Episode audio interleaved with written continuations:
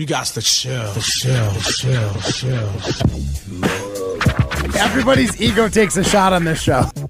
This is Rutledge and Hamilton with Jim Rutledge and Matt Hamilton, presented by Coors Light on one hundred point five E S P N. We've seen Jordan Love have one really good day, maybe the best day that we've seen in the four years that he's been here. He's had one sort of decent day, and the rest, well, you walk off the practice field thinking this might be a really, really long year. Broadcasting live from the Everlight Solar Studio with Matt Hamilton, here's Jim Rutledge. Rob Demovsky, echoing what I believe Jason Wilde has been saying, at least on this show, that Jordan Love, and there's mitigating factors, as Wilde pointed out, young wide receivers, Christian Watson's had some drops, Romeo, drop, Romeo Doubs is a new player, you have Musgraves, you have Kraft. Uh, you have a lot of new players on this team, and that is going to make life tougher for Jordan Love. But one thing that I would imagine has to be infuriating for the coaching staff, Molly Brown, and this is Rutledge and Hamilton presented by Coors Light. The Mountains are blue, you know what to do. And that's crush a Coors Light. It has to be infuriating if Jordan Love is struggling running the offense and processing the offense, because this is year four in this offense. He should be, at a bare minimum, an expert in this offense, because remember, Aaron obviously missed voluntary stuff the last two years. Aaron had the thumb injury. He hasn't practiced as much during the regular season even that Jordan Love got first team reps at those times. So Jordan Love's gotten plenty of reps over the last two years to really know this offense. And I'm really coming around that I think the preseason is going to matter for Jordan Love mm. and the Packers, as far as fans' expectations, their own confidence. I think they have to do something in the preseason, because E S P N, who's been at camp, who talks to people, and there's lots of peop- lots of factors in this, but E S P N has the Packers with the least likely chance to win the N F C North, which I think is fair. I think they had the Packers at twelve percent, Chicago at sixteen percent, followed by Minnesota, and then uh, D- Detroit at number one. If I was going to tier them, that's how I would tier them too. And we talked about that before, Molly. Mm-hmm. Green Bay, they got rid of a Hall of Fame quarterback who played fringe Pro Bowl level last year. And they also got rid of a, a receiver in Allen Lazard, who was a good N F L receiver. And they also got rid of a good N F L tight end and, and Bob Tunyon.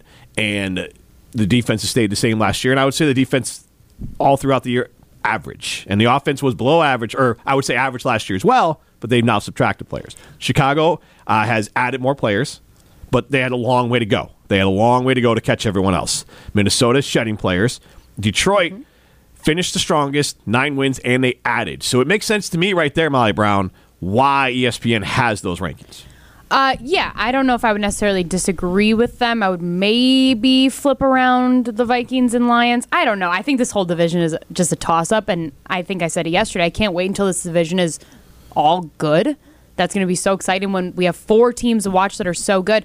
But I'm curious. You said that you think that the preseason matters for the Green Bay Packers. Yes, the confidence of the team, the confidence of the fans, the confidence of Jordan Love, everything. Yep. But what do they have to do that is doing something in your eyes?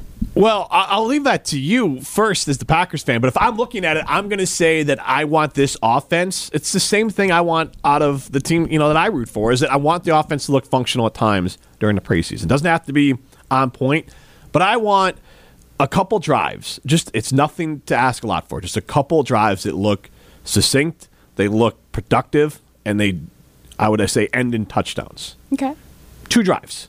Maybe a couple other ones that look solid, get a field goal attempt out of it. But you need Jordan Love and his offense to look good and comfortable. And they need the reps, especially if they're trying, and this is another tell, I think, if they're trying to go out and compete for the division, they should be playing Jordan Love, I would say, almost a half in every preseason game, because you want to hit the ground running, because your first game is winnable. Chicago also has a lot of new moving parts. They're not a dominant team. There's very there's a lot of interest as far as what Chicago end up being with Fields and the whole thing, but they are far from, they're not head and shoulders above Green Bay. There's potential for them to be a lot better than last year, but those two teams, Chicago and Green Bay, are pretty equal. Green Bay could steal a game in Chicago if they are hitting the ground running. But if they're not playing their starters and practice has been meh, well, that puts the start of the season, they could have a bad start to the season and the whole thing's over. Whoa, whoa, whoa. Bad start. Okay. Oh. Let's bring up the schedule there. I mean, if how they don't hit the ground ha- running. How do, how long does that last, though? Because, I mean, one game isn't the entire start of the season. Right, but I don't think it, I think, honestly, their first game might be one of their easier games on paper. Yes, on paper, but when you're actually going to Chicago, you're Jordan Love taking over for Aaron Rodgers, who's the self-proclaimed owner of the Chicago Bears. Like, that's not an easy environment to go in and play in. I agree. I can also just say that, and I, I hate this happens every once in a while, our computer switches just to, like, Yahoo is a search. Yahoo is a horrendous search. Like, it's not even fun. I don't even know how. Do you remember Bing? Yeah. Even but, worse. Yeah, but I don't even know, like, how is it a thing that, like, anyone would ever use it? I typed in Packers schedule to bring it up, and it starts, like, trying to sell me tickets and, like, just stupid things. I know I just, exactly what you're give talking me about. It's the, the gosh darn schedule. God. All right, so uh, they have the Bears, and then they're at, so at Chicago, at Atlanta. Those are probably two easier games that could be coin flip games for them. Yes. But they are away. And then you have Saints. Now, that's at Lambeau, but mm-hmm. the Saints, I think, are a better team than Green Bay, and Detroit's definitely a better team than Green Bay. And I just think the Saints, anytime that the Packers play them, I just feel like that's a game that I'm not looking forward to. I mean, I think out, out of this, best case scenario would be three and one. I don't know if that's the most realistic scenario. I'm trying to remember what all of my picks were when Matt and I did this last week. I can't remember. Maybe I feel differently this but week. But they start with know. they start with three coin flips. Okay. To be generous, they start with three coin flips, and they're definitely a dog in the last one. So I would say they lose at least one of those four games. They could be oh and four. They could be three and one, two and two. But I, honestly, I think oh and four pops in front of three and one. Like, I think if okay. you're doing it, you'd probably just say two and two. Like, I, if I was going to rank the beginning of it there, and eight four four, seven seven zero, three seven seven six, if you want to chime in on that, if you're going to rank the first four games, the most likely outcome, I guess I'll rank it two and two. I think I would say two and two. But then yeah. it's probably oh and four, followed by three and one. Ooh, um, one and three in there one, somewhere. But I was going to say maybe a one and three. Fine. I don't know so, if I would say so. We'll go two and two, one and three, zero and four, three and one. I think three and one is the least likely outcome out of the first four games. I would agree. If they're zero and four, one and three, that puts them in a horrible spot to start the year because this whole team, we don't like, they don't have the veteran leadership. David Bakhtiari feels like he's half out the door. It does, but can. How much value are we placing in wins? I know that's not, that sounds like a stupid question. And I'm not placing values in wins, but a lot of fans out there are talking about, oh, we can win the division or think, you know, we can. I'm this is a bad division. Camp. They're not winning the Super Bowl. They weren't going to win the Super Bowl with Aaron Rodgers as their quarterback. Like, we can agree on that, correct? Uh, yes, yeah. They had a lot more chance to win the Super Bowl with Rodgers than they do with Jordan Love, but that wasn't going to happen. So, like, I feel like for me, I'm looking at this season thinking, I just hope we see something. I hope we see a little bit of the wow out of Jordan Love. People love to say that. I hope we see the receivers catching balls instead of having Christian Watson drop massively open balls like he did against the Minnesota Vikings last year. Like, I hope we see improvement on all sides of the ball. I hope we see the defense looking better than they have in how long. So I'm not necessarily placing all of my excitement and everything in the wins. If they get some wins, awesome. That's mm-hmm. great. But it's not... That's not going to determine my entire season with the Green Bay Packers. So chime in on that as well, eight four four, seven seven zero, three seven seven six. What's more important to you this season, wins or the younger players looking good? eight four four, seven seven zero, three seven seven six, because I do think that they can be uh, exclusive. Like, because I saw that last yep. year with the team that I root for. Exactly. There's players I was excited about, and I'm excited about this year going forward, but that team last year, if I was going off wins and losses, I would have been in a really bad mood. But all I wanted was to see certain players get better, and they did. And it doesn't have to be the stars for the Packers. It could be maybe Zach Tom now looks like the starting center uh, for the, the Packers. Maybe he looks like a better center. Maybe Yash continues to grow, and he looks like an answer as a replacement for David Bakhtiari. Obviously, Watson grows, and Dobbs grows, and Musgrave and Kraft show flashes, and... And obviously, I would be more excited about the growth of A J. Dillon if that's something you want to be excited about on the offense. And then obviously, Jordan Love. Defensively, you get Stokes coming back on track. Rashawn Gary looks healthy, and he gets a payday. And Van Ness looks like a, a replacement for Smith. All those things can happen in the regular season and not account for wins. Mm-hmm. Because that might, that's not, does it all click in one game? I mean, think of the best teams in the Packers were the best. So many things were clicking on all cylinders. When you have young players, the cylinders could be firing during different games. For sure. So you could have Rashawn Gary and, and Van Ness just destroy a team, Atlanta. Like, they just, Desmond Ridder can't figure him out. But Jordan Love and the offense struggles on the road, and they're petering around and ended up losing that game thirteen to seven. Mm-hmm. And you it still happened. Can be excited about that defense. So if I'm going into this season as a Packer fan, I'm going in watching the individuals more than the team success. I want individual success this year more than team success. Obviously, both are great, but I think I would take individual success over team success because who cares? And I saw this in, I saw this down in Chicago. Who cares if Jordan Love looks like Mitch Trubisky and the Packers win twelve games, but it's all on paper and it's all just going to come crumbling down? Mm-hmm. Because if you somehow put together a magical season because the defense is great, I'm here to tell you that's not sustainable because I've seen it. You can get a, a random season with a game manager quarterback and the defense looks good. That doesn't repeat itself the following year. It almost never does. And so, honestly, if, if I'm a Packer fan, the most important thing for me is I want Jordan Love to look like he is special. And right now, and you can win with just a guy, but right now he's looking like like an Alex Smith type guy as a ceiling. Not great. It's not bad. It's not bad, but that feels like his ceiling. Alex Smith was athletic. Alex Smith was a first-round pick. Alex Smith was a smart quarterback. Alex Smith ran an offense. It's not that different than this. Mm-hmm. But then you saw what happened when Alex Smith left Kansas City and they put Patrick Mahomes in there. Right. So you could get the reverse here. And that Kansas City team was loaded. You could get the reverse. Aaron Rodgers leaves this off, and it's not the same offense, but Aaron Rodgers leaves this offense, and it regress, you know, could regress back to the Packers could be a team that is now worse than they were. And Mahomes unlocked everything with the Chiefs that Alex Smith could not unlock. Well, Aaron, you know, could be the reverse. Jordan Love's going to lock it all up. You're gonna you're gonna struggle to score points because you're not going to have the big splash plays. You're not going to have these amazing play like these amazing throws that we all love, that we all see from Aaron Rodgers, standing on his tippy toes, and even last year in the no-look throws, and he was a football god uh, as of only two years ago. Mm-hmm. That's all gone, and to but assume the- it's coming back with a different quarterback is nuts. Now, you could get different, respectable quarterback play, but you're not getting likely God-tier quarterback play. Well, and honestly, I think us as Packer fans have been so spoiled that we do expect the next great thing every single time, and we can't, obviously. But that's why I asked the question yesterday of, don't you think it's going to be perfectly fine if Jordan Love ends up being just a really good game manager? Like, if he has the other guys that he can depend on to carry the team, if he's a good leader, if he's able to do the clock management, if he's able to just see the field, everything, and just manage the game. He doesn't have to be a superhero like so, Rodgers and Bro- Favre were. Could, you could be Brock Purdy. Yeah. Similar offense. Now, yeah. The defense isn't there. At least it doesn't look like it on paper. But let's let's play it out. It's Brock Purdy, which I give you. But what's the difference? And, and uh, this is what I was getting at last year when I asked this question. So then you're San Francisco where you get to the game or you get far and you win these games. You just don't really have a chance to win them. But, but we were doing the exact same thing with Aaron Rodgers. I agree. So maybe it's not maybe it's not a downgrade. Maybe it's just a different way to get to the end of.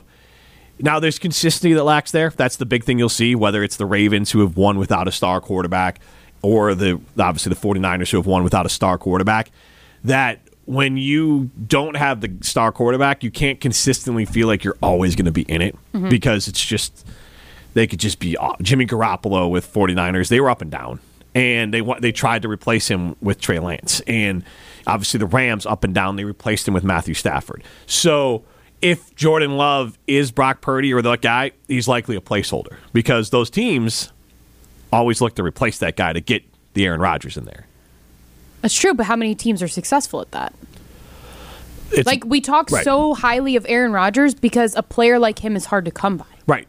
No, and I agree. So, I mean, you could do worse than, let's say Jordan Love turns out to be Alex Smith or Jimmy Garoppolo. You could do worse than that. For sure. But then you're always chasing to do better because you're always going to come up short. Now, again, you always came up short with Aaron Rodgers, so it could come out in the wash. But there's, I would, I look, I know there's a different feeling of when you got just okay quarterback play every game, and maybe this will be more exciting, every game is tooth and nail because you just don't have that magic ticket to unlock just amazing plays. It doesn't mean, you, you're right, it doesn't mean the team can't be good in the long run with Jordan Love, and they can't win with Jordan Love. But it still goes back to that paycheck then, too. You got to pay him the proper amount. Mm-hmm. Because if you're paying him a ton of money, that's going to hurt you, too. If Jordan Love turns out to be Garoppolo or Carr or Smith or Cousins, you're going to be riding that train of always looking to replace them. Now, I listed all those quarterbacks. Now, Goff played in the Super Bowl. But, so you could get that success, but none of them had sustained success. Packer fans have looked down at all of them. So yeah. I would just say get ready to join the rest of us. You might have gone from driving whatever you feel like your top tier. You might have gone from pri- from flying uh, private jet to flying uh, coach, coach or business plus with the rest of us. And that's just the reality of it. That's probably the best way to describe it. That doesn't mean you can't get to the same destination. Doesn't mean you can't have a good flight. Doesn't mean you might get a free upgrade to first class, and first class might be pretty dang great. But it's still not flying private. As long as we're not driving the Greyhound. I mean, like, I'm perfectly happy as long as we're not riding a bus to get to our destination. and right. Everybody else on a plane. eight four four, seven seven zero, three seven seven six. Uh, after some of the negativity around the Packers in training camp, has it affected your expectations for the Packers season? Right now, sixty-four percent of you say, nope, still fine. And then uh, four oh four chimes in, how do you temper your expectations if you're expecting them to be a young, rebuilding team? It and, is what it is, man. And I, I, I agree with you there, four oh four. That's a fair point. I think Ryan did a good job, as Ryan Wollersheim is behind the glass at the Everlight Solar Studio, of asking, feeling pessimistic or still feel fine. So I guess you would just say four oh four. I'd vote that as, like, you're feeling pessimistic. Yeah, I mean, it's hard not to feel pessimistic going into the season when you know, like you guys said, you lost the Hall of Fame quarterback. So I mean, it's going to be a natural, like Jim is saying, regression to the N F L mean, right? Like regression to what every other fan base has had to deal with. But going into what this training camp was supposed to be, starting to see development out of Jordan Love, it almost feels like it's gotten worse, I at least from my opinion. And that's how I feel if I had to answer the poll question. I probably feel worse after the first week of training camp than I did going into it. Interesting, because I actually voted no, I still feel fine. But I typically tamper my expectations for the team prior to the beginning of the season. It's like Smart I, move. I, I, son, I can't get my heart broken nearly as much, but I, I mean, still end up heartbroken. But I feel like I entered into training camp, and I'm still in training camp where I'm like, I'm not expecting greatness out of the guy. I'm not expecting greatness out of the defense. I'm not expecting greatness out of the offense. I'm not expecting greatness out of Matt LaFleur. I just think we're going to see a lot more of the true colors of each position, each side of the ball. Matt LaFleur, I think we're going to see just a lot come out about him. So, I don't know, my expectations just weren't very high for this team, and maybe that's just me being a negative Packer fan, but I don't know. Then I can at least have my my uh, expectations get raised a little bit more, and then I can feel happy during the season if something good happens. Under promise, over deliver. Exactly. That maybe that should be the motto the Packers have this season instead of all gas, no breaks. Under promise, over deliver. Look, Matt LaFleur is already setting it. He is trying to temper down expectations on Jordan Love really since the beginning. Yeah, he's been doing that for a long time. And this is a one-year conversation. We don't know how it'll go going forward, good or bad. This year could be a kind of a reset towards a new run, a different type of run with Jordan Love, where they are more similar to the 49ers and they just win on great defense and running and scheming. That requires Matt LaFleur to be Kyle Shanahan, because the 49ers are kind of a one-of-one. They're really the only team that can win to the level they're winning without that great quarterback. Yeah, they also need a great defense that you point out. Well, that's what I'm saying. Like that's I've seen it for the team I root for. It is it's not sustainable usually. That the defense repeating itself over and over again is great, is really hard. And San Francisco's been able to do it. Now, he lost his coach, his defensive coach, and DeMarco Ryans. And now Kyle Shanahan is back to being the offensive genius. And I'll assume that he can replace his defense again. He's done it a few times, defensive coordinator, but it's a lot to ask of the coach. So right now the Packers are saying Matt LaFleur is the star. And you just need to make Jordan Love beat Brock Purdy or Jimmy Garoppolo and win. Now, where's Bosa and the rest of those guys? We'll have to see. This is Rutledge and Hamilton, presented by Coors Light. You're listening to Rutledge and Hamilton, presented by Coors Light. The mountains are blue, and we can prove it. Follow the show on Twitter at Jim and Matt. So this is not necessarily a make or break here, but they do want to make sure that Love has uh, shows some progress so that they know that they have something. And if no one's getting fired this season, no one's getting run out of town. And if you'll remember back in two thousand eight when Rodgers took over the starter, They were six and ten, so it might not necessarily be wins and losses that determines what they think of Jordan Love going forward, but just what kind of football that he plays this year. That's Rob Demovsky talking about the Green Bay Packers and Jordan Love, and I think that's a very fair way to put it there. That Green Bay is going to have to look at Jordan Love with a critical eye all season and decide what they want to do. Now, the one thing they I guess they kind of have going in their favor is that if they kind of have to be in their future planning, budgeting for paying Jordan Love, if he's good, twenty, twenty-five million dollars a year, like let's just say early on, if he's good, that's what they're going to have to pay him. So they have to, when they're kind of building out their cap structure, they're going to have to account for all that. So if he isn't good, bringing in a free agent quarterback could very well be a similar average value, or you could figure out how to make it work. So if you had to bring in the equivalent of whatever Derek Carr is. So like if this team, because here's where it gets weird, is Matt LaFleur, if the, let's say the team wins five games this year, and which would probably be a little low, but not out of question. Mm-hmm. Let's say they win five games. Jordan Love looks meh. So now Matt LaFleur, with back-to-back losing seasons, probably cares a little bit more about his job, regardless of what Goody says. Now, I think Goody is clear until Murphy's gone, which is, I think, what, two more years? Yes, right? I think next season and the following season is what's left with Mark Murphy. Or is it just this season and then the following season? I'll have to do some research on that one. I think it's this upcoming season and the year after, which would allow okay. Goody, I think, would stay there for at least two more years. And I think LaFleur, but then all that comes up to me when Murphy's on the block, if this team is coming off back-to-back.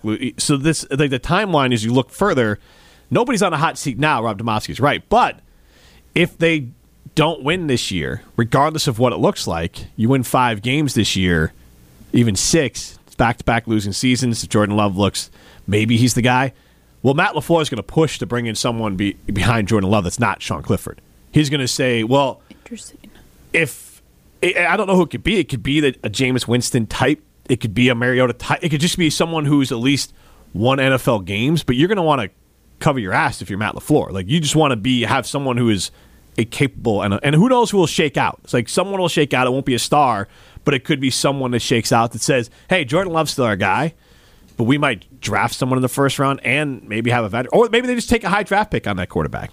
That's a bigger statement against Jordan Love. But let's say they don't want to go that far. They're still going to bring someone in to say, like, okay, we're in a safe position, because you can't have three losing seasons in a row.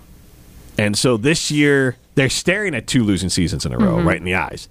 And there's going to be a self-preservation factor to it. And uh, Diana Rossini kind of talked about it a little bit on Get Up earlier today. She talked about the Packers in the market for a Q B if Love doesn't perform.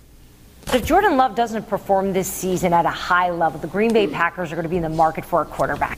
They're going to have to look into it and explore if they're going to want to have success. They're not going to continue to have a losing season this year and next season if he were to play poorly, let's say. So, yeah, I, I don't know if it's one of these situations where they're going to completely move on if they don't have a winning season, or they realize after seven, eight games that he's just not the guy. But I do believe the Green Bay Packers, from a business side of this, would be smart to look into the quarterback market if Jordan Love doesn't perform. But then what do you do? What what do you do with that guy? Then what? He sits behind Jordan Love for a year, and then you do still have that struggling season? Do you start the other guy right away? What do you do? Because, I mean, if that is what pans out, well, then that shows you that sitting behind somebody for how X amount of years really didn't do anything good for you.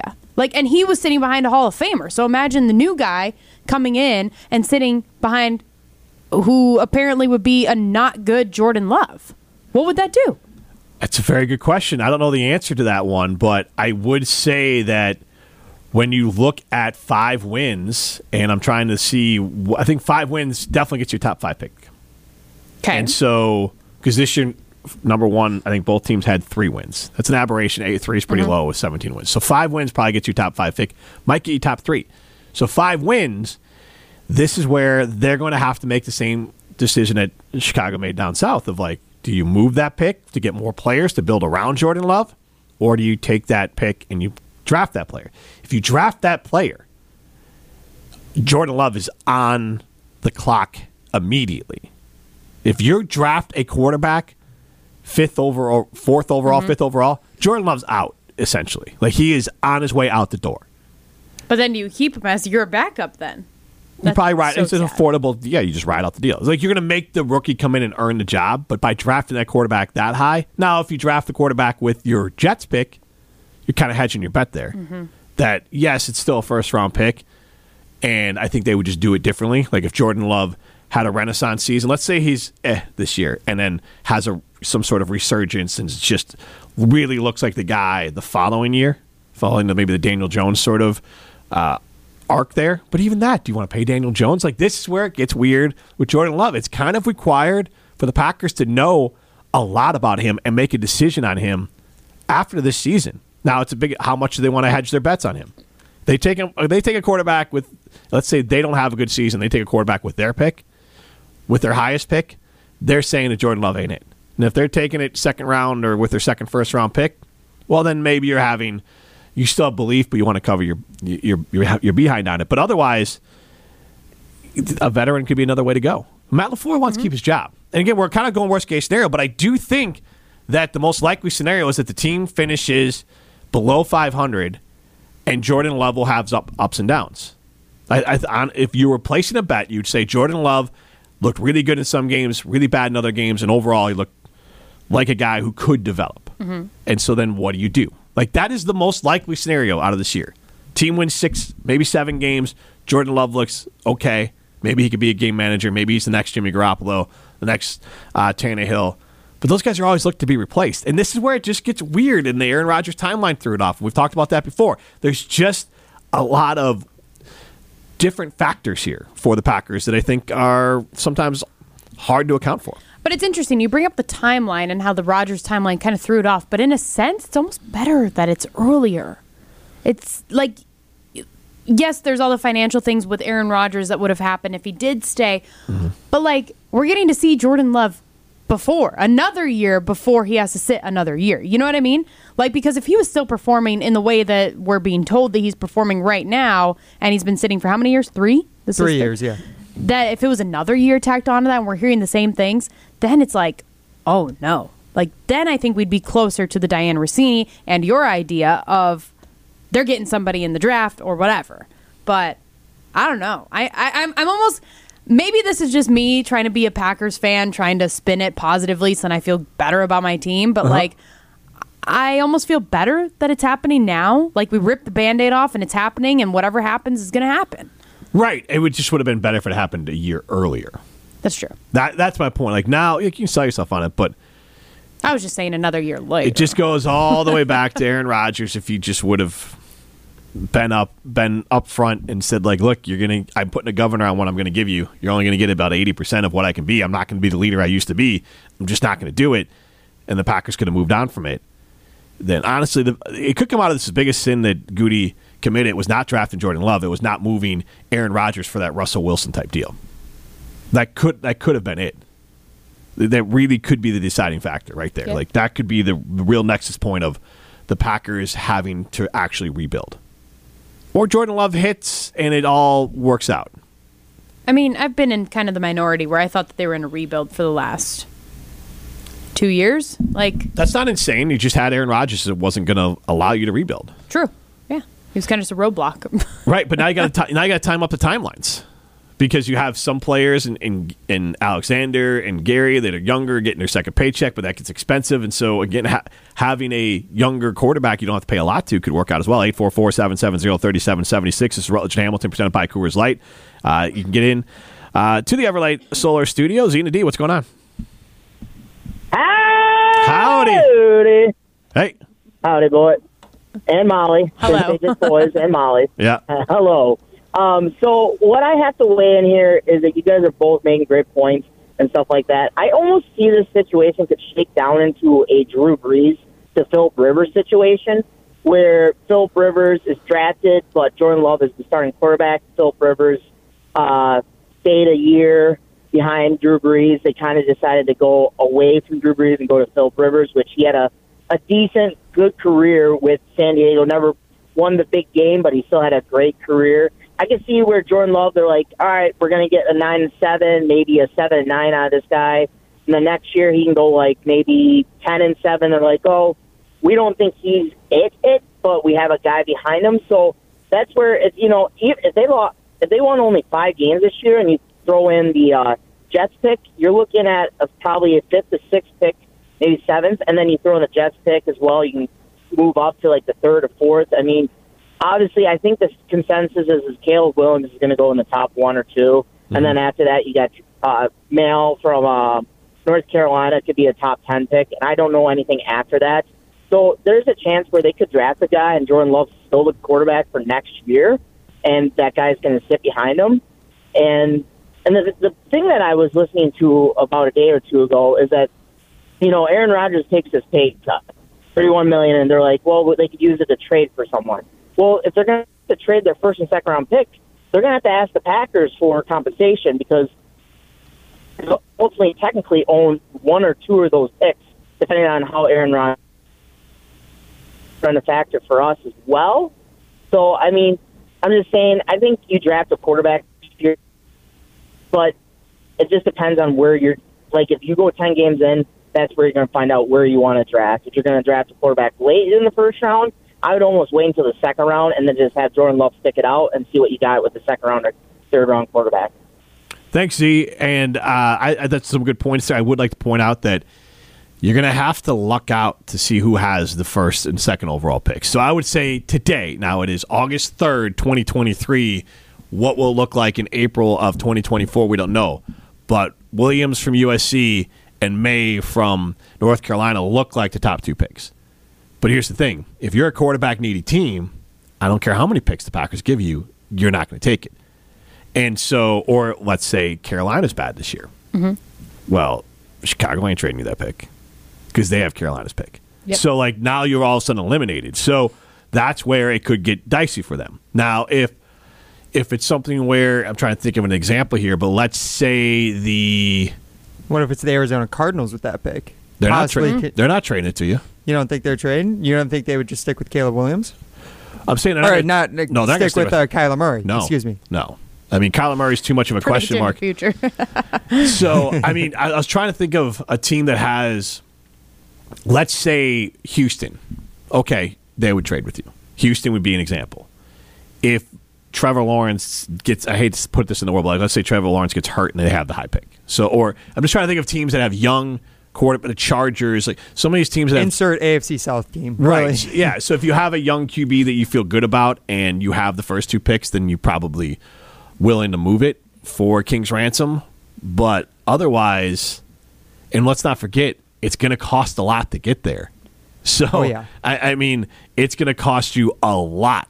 I mean, I think Chicago traded the first overall pick, D J Moore, and they got Carolina's first mm-hmm. and uh, pick this year. And they or, and they got it uh, last, or they trade they swap picks this year. They got their pick next year and their second round pick next year. I think they got another first got rounder so into like twenty twenty five or something. Did they get like a that. third round pick too? Maybe yes, even? somewhere. They in got there. everything but the kitchen sink. Let's and that was for Bryce. Yeah. That was for Bryce Young. Yeah, who was also a great quarterback, but Caleb Williams is supposed to be. People talk about him like he might be might be better than Mahomes was. In college. And they're talking about Drake May that he might be a better prospect than Bryce Young. So yeah. either one of those picks is going to cost you the house. To go get it. So, so I if you're know, banking on that, that's not the best plan. I don't know if these websites are paying attention to the Packers reporters that are at training camp or not, but I am currently on yard barker dot com. It sounds weird, but like the Great website, aggregator website. Website looks legit. I'm not going to lie. Mm-hmm. They have the Packers at seventeen in a twenty twenty-four N F L mock draft, getting a safety. And then... This one's a little bit more sketchy, but I don't know. walter football dot com has their mock at uh, twenty twenty-four draft. Is it Walter Camp? Or is um, it just Walter? It just says walter football dot com. Okay. Right. Uh, they have the Packers listed at thirteen. So, I mean, but thirteen's probably what? Six, seven wins, right? Weren't they thirteen this past draft? Isn't that where they I picked th- Lucas Van Ness? Uh, Somewhere around, thirteen, I think they fourteen, were. I think I they think were, yeah. Right around there, yeah. So, I mean, that right below wins? five hundred. Uh, they were eight and nine, yeah. Yeah, and that's and what I, I predicted them to be would, for next year. That's what I would bet on. I was just going off of Z and the D. If he's saying that, like, oh, you could try to package pick and move up. But yeah, I mean, you also said five before. If they're in the top five, you're with, still, you're when still you're at five hundred. You're still S O L if you're fourth or third. Like, you're still going to have to give a King's ransom, go get uh, Williams or May. Yeah. Like, so that's where like the Packers having something to do with it is still up in the air. Uh, before we go to break here, Packers president Mark Murphy named as a defendant in a lawsuit against Northwestern University. He was the A D there at the time of alleged hazing incidents mentioned in the suit. Because he did remember he did come from Northwestern before he came to Green Bay. I did not remember that. This hazing was taking place throughout Pat Fitzgerald's allegedly uh, era at Northwestern. Possibly even prior to Pat, yes. Pat Fitzgerald is what I've That's what heard. I've heard. And read, yes, yes, so and that would be Mark Murphy's era there as well. Ruh-roh. And I'm not blaming Mark Murphy, but he that could be something he has to deal with uh, throughout the N F L season. Could that impact his? I know we have to get to break, but yeah. would that impact his retirement? Anything with the Packers? I would say that the board could use it as a reason to get rid of him after this season and get him out a little early if they, if they forgot. Just even like bad publicity. Impeachment? And impeach the president? I would say that doesn't, that doesn't I don't know. This is the Packers democracy. The, the fan base, the we democracy is stockholders. Does it, does it function better than ours? Uh, I would say this. Uh, go be a winner. Go to Ho-Chunk Gaming Madison. That's where winners go. Nearly twelve million dollars in jackpots uh, last month alone at Ho-Chunk Gaming Madison. No reason to wait. Go be a winner. Go to Ho- Ho-Chunk Gaming Madison. Biggest win so far this year, two hundred fifty thousand dollars. I feel like there's a million dollar jackpot coming. So go be a winner. Go to Ho-Chunk Gaming Madison, largest payouts in the area. This is Rutledge and Hamilton, presented by Coors Light. You're listening to Rutledge and Hamilton, presented by Coors Light. Miss any of the show? Find full show podcasts free on Wisconsin On Demand and wherever you get your podcasts.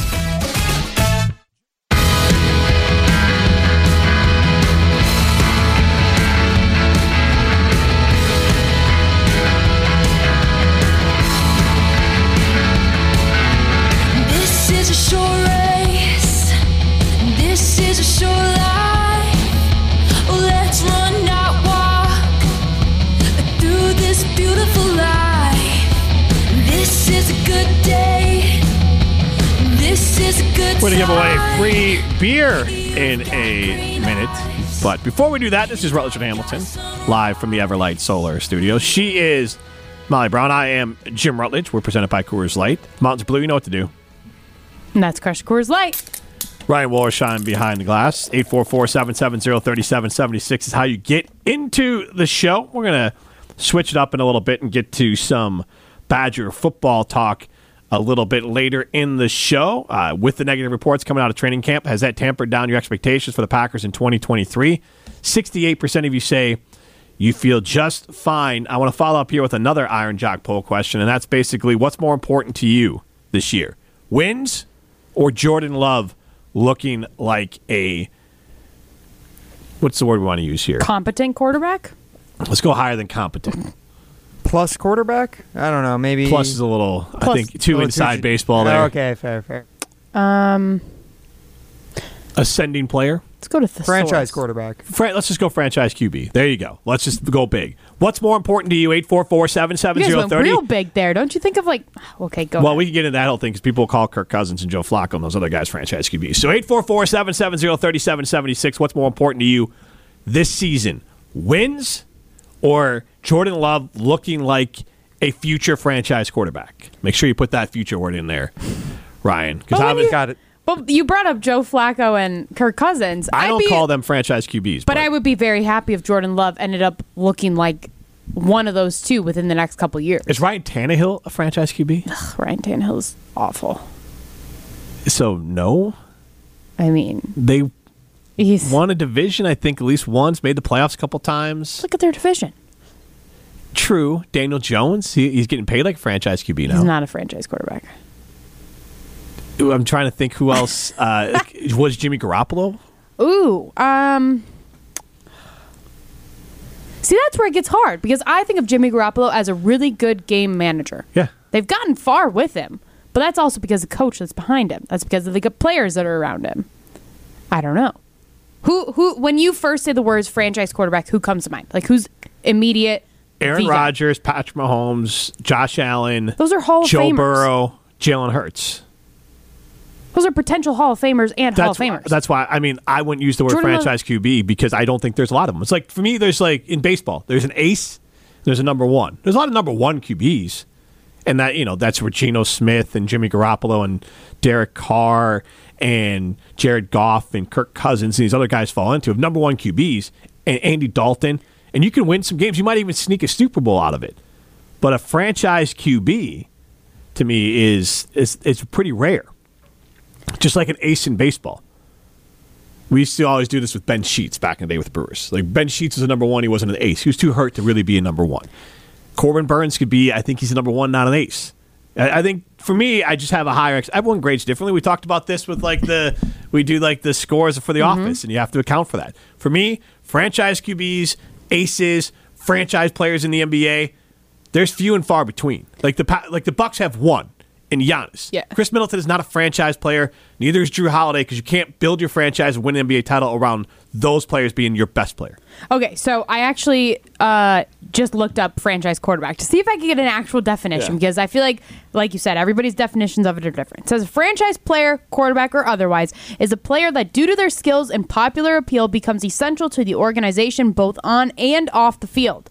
They are the face, quote, of the team. Tom Brady is a franchise quarterback. Ben Roethlisberger is a franchise quarterback. That is according to Google. Not I me. would give you that. I think Eli Manning had picked that up with the two Super Bowls. Like, there's different ways to get there. It's it's a lot of, like, the eye test. J J. Okay. Watt was the franchise player for Houston. Yeah. Brian Urlacher was the franchise player for the Bears. Myles Garrett in Cleveland. Yeah. yeah. To an extent. Like, right now, Minnesota does not have one. Justin Jefferson is a franchise player. Yes. Okay, I'll give you Justin. You're right. Does Detroit have one? No. Chicago doesn't have one. Chicago, Justin, Justin they Fields. want Justin Fields right, to be, but he but could we'll be, see. But he's not there yet. He's not there yet, but he's very close, in my opinion. But I'm, and I'm not talking about the off-the-field stuff, because you're right. But he has to prove it this year. Can he be a franchise player? Green Bay, right now, their franchise player is probably Jaire Alexander. I was going to say Aaron top, Jones. Yeah, well, I was Aaron Jones, too, would be first in my Dillon, mind. if but, we're going off of this. Aaron, yeah, but I'm not going to go off that, but Jaire, isn't he twenty? Isn't he top thirty in the top one hundred? He was twenty-six in the N F L's top one hundred. Aaron Jones isn't yeah. going to be higher than it, is he? No, he was in the fifties. Yeah, so I think Jaire Alexander, I mean, he is a legit...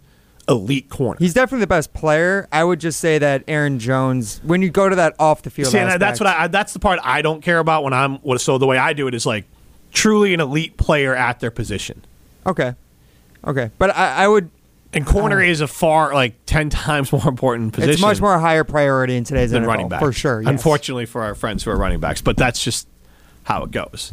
But I mean, you can go around the league. I don't think every does Atlanta have a franchise player? Does Dallas Cowboys? Think of them. Who's there? Micah would, Parsons? That's who yes, I immediately yes, go to. Yeah, oh yeah, yeah Parsons. He's not Dak Prescott. He's a freak of nature. Yeah. Yeah, yeah. Maybe Parsons. Tony Pollard one day. Like, maybe I'm just biased because I like him. Could pay me but those say. are all ones. Like, but Parsons is elite. Again, you don't like.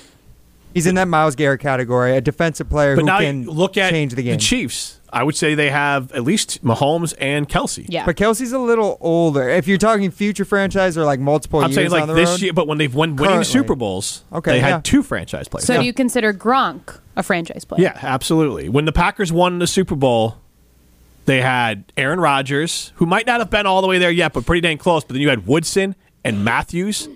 Yep. And Woodson you, definitely a franchise player. And then player. I don't know where the receivers were, if the, how high any. They had were. Greg Jennings, they had Jordy in like his rookie year. I so probably say. They, they ended up getting pretty dang close to that level. So they had a lot of ones and some guys pretty fringe franchise. And Jordy I would say Nelson that, is he a franchise player for the Green Bay Packers? At his, at, a, at his peak, yes. Devontae Adams was too. At his peak, he led the N F L. They both led the but N F L. But Devontae in touchdowns. Adams always will be, I think. Yeah, I would agree. But, Devontae's at another rung amongst those guys, wide sure. receivers at least. Yeah, I don't think franchise means for sure your Hall of Fame. I mean, Jordy didn't have a long enough run, but he was an elite player at an elite position. So my biggest question mark for like guy right on the edge of that franchise mark, like Derek Carr. Like, would you consider him a franchise player? No, he's a number one. A number, you could okay. win a Super Bowl with Derek Carr, just like I think you could win a Super Bowl with Jimmy Garoppolo or Jared Goff and those guys. Like Joe Flacco did win a Super Bowl, right? I don't. Th- Joe Flacco not a franchise Q B, but elite. Was he elite, though? No, he's number, he was a number one. He was a, I, I, I know, I know, I know, but he was a number one. Yeah, yeah, that's fair. eight four four, seven seven zero, three seven seven six. You could chime in. Tell us, how do you define the franchise player? I think the Packers have one for sure in Jaire Alexander, a fringe guy in Aaron Jones. Kenny Clark's got to be in that conversation. He's at least the one. They're uh, hoping Rashawn Gary. But how much outside of Green Bay, the Green Bay media, Green Bay fans, knows about Kenny Clark? Do you know what yeah, I mean? Yeah, but again, it's not a good point. To, I don't That's mean to point. downgrade him, but like we know about him because we talk about the team. It's tough. Interior D linemen rarely get that shine unless you're Chris Jones or if you're Aaron Donald. Then there's like a big jumble of guys mm-hmm. who most people, just casual fans, don't know about. So I think that's a great point you make when it comes to the, the visibility as a franchise player. Yeah, for sure. M K in Arizona chimes in. He's excited about Jordan Love's arm. You can see it from limited play and practice. Clear as a strong arm, quick feet, good speed in the pocket. He's a big kid. So I would say, look, those are all true things. That's M K in the desert via Oak Creek. Oak Creek. I would say for sure, like, none of those things are out of, like, those are all fair. And again, I don't question Jordan Love physically. And I'm not even saying I question him mentally. I'm just saying that that's what we have to see. Physically, if you're going off what players can physically do, then what? You're going to have, uh, who's the kid down in the Colts? Anthony Richardson's going to be one of the best in the league. Justin Fields will be one of the best in the league. Jordan Love could be up there. But it's not, it's not all physically what you can do. And it's not even it's not even working hard or even smart. It's not even those things. I think we were learning more and more is how quickly you can process what's going on in the field. Pressure, and that could be affected pressure. by a lot of things. Pressure yep. from defenses, pressure in your own brain, pressure from a million different things. But like, how quickly can you process those things? You hear about it all the time in basketball, and I think we're starting to apply it here. The um, with the... Uh, The quarterbacks in the N F L, like you hear LeBron James or John Stockton or Michael Jordan, like they could see things on the court before they even happened. Mm-hmm. And that is elite level processing and understanding of the game paired with elite athletic ability. And there's only a few, Gretzky, Jordan, LeBron, there's only a few in these sports that can do it. Aaron Rodgers had that. The thing with Rodgers is he doesn't have the championship belts to match those players. And that will always hang over him unless he gets more. Because that's just the rules. Like, it's not a... Un, but, like, Ryan, you roll your eyes, but everyone's held to the same standard. No, I agree. I agree. I just think the standard is a bit... It's a bit redundant at times, and I think it minimizes pe- the players and how good they were. But I agree with you. When when you're considering whether these guys rank amongst those all-time, all-time greats, the ones you just mentioned, yeah, it's it'll always be held against them. And it is... You have to perform at the highest pressure moments. That's what it comes down to. You're correct. And I'm and the standard's the standard. It's the same for everyone. The only time I have a problem with the standard is if they move it around. That's just the way that, that I I kind of see it there. Uh, you can get into the show, eight four four, seven seven zero, three seven seven six. Uh, we're going to give away some Lake Louie beer. That's what we're doing right now. So that is exciting. eight four four, seven seven zero, three seven seven six.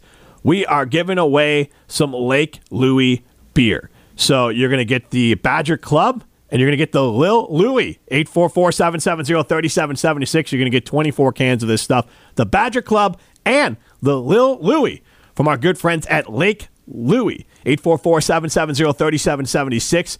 Caller number five gets the case of beer. Uh, mix of Badger Club and Lil Louie. It's a new flavor, the Lil Louie. eight four four, seven seven zero, three seven seven six. Caller number five gets a case of Lake Louie beer. This is Rutledge and Hamilton. You're listening to Rutledge and Hamilton, presented by Coors Light. The mountains are blue, and we can prove it. Follow the show on Twitter at Jim and Matt.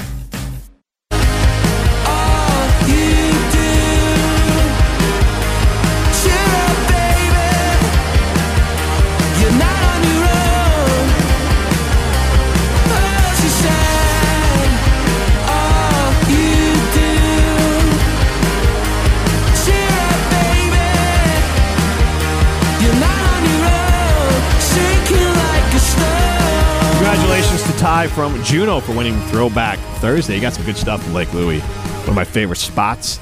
They got the location because they took over Wisconsin Brewing, so they got that location up uh, in Verona, just up the yeah, road from me. Verona. Oh. Yes, and that Badger Club is what the they used to be a Wisconsin Brewing beer. So Lake Louie took it over. They changed the brand, but that's the that's one of my favorite beers. So it's absolutely delicious. Uh, yeah, as I, well. I haven't tried the Lil Louie, but I'm excited to get get. Yes, some I'm going to pick that up for myself. Uh, uh, probably tomorrow. So I'm gonna, I'll, I'll report back and tell you all how great it tastes. Do some sampling for us, there, absolutely. Jim? Before I want to, we'll switch topics here and we'll talk Badger football. I also want to talk about how I, stupid running is, and I think it's like a cult. If you actually think it's okay, I want to start a running club.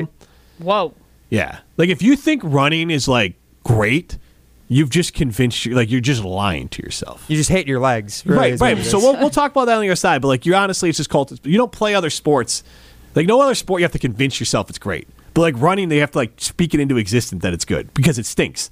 But Pete uh, in Oshkosh chimes in. He has this question. With all the big deals going on in professional sports, since we only have like a couple minutes here, I thought we'd just hit on this. Uh, are we a few years away from a billion-dollar deal going down for an athlete?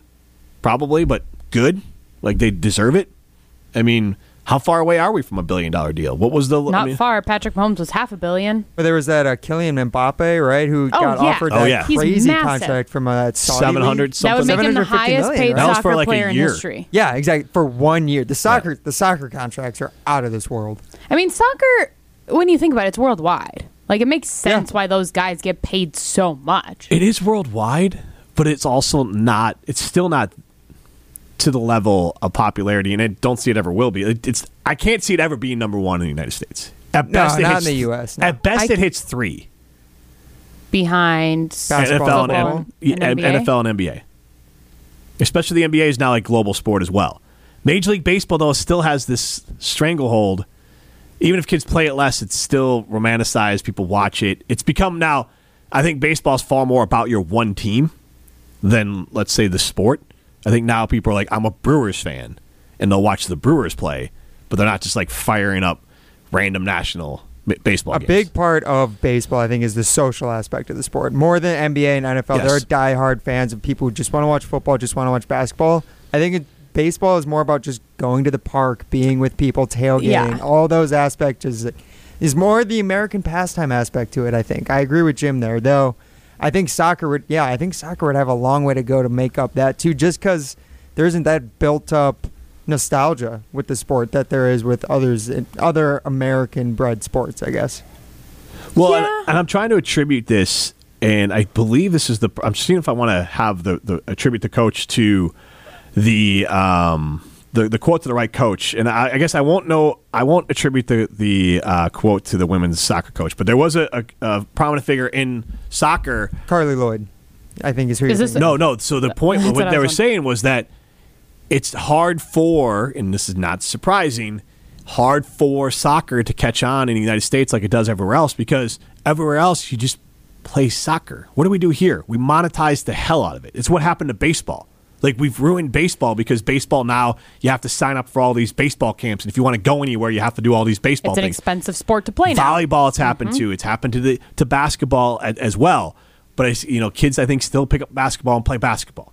And it's not happening as much as soccer. Soccer, you're having to, like, you kind of have to have means pretty quickly to play yep. soccer.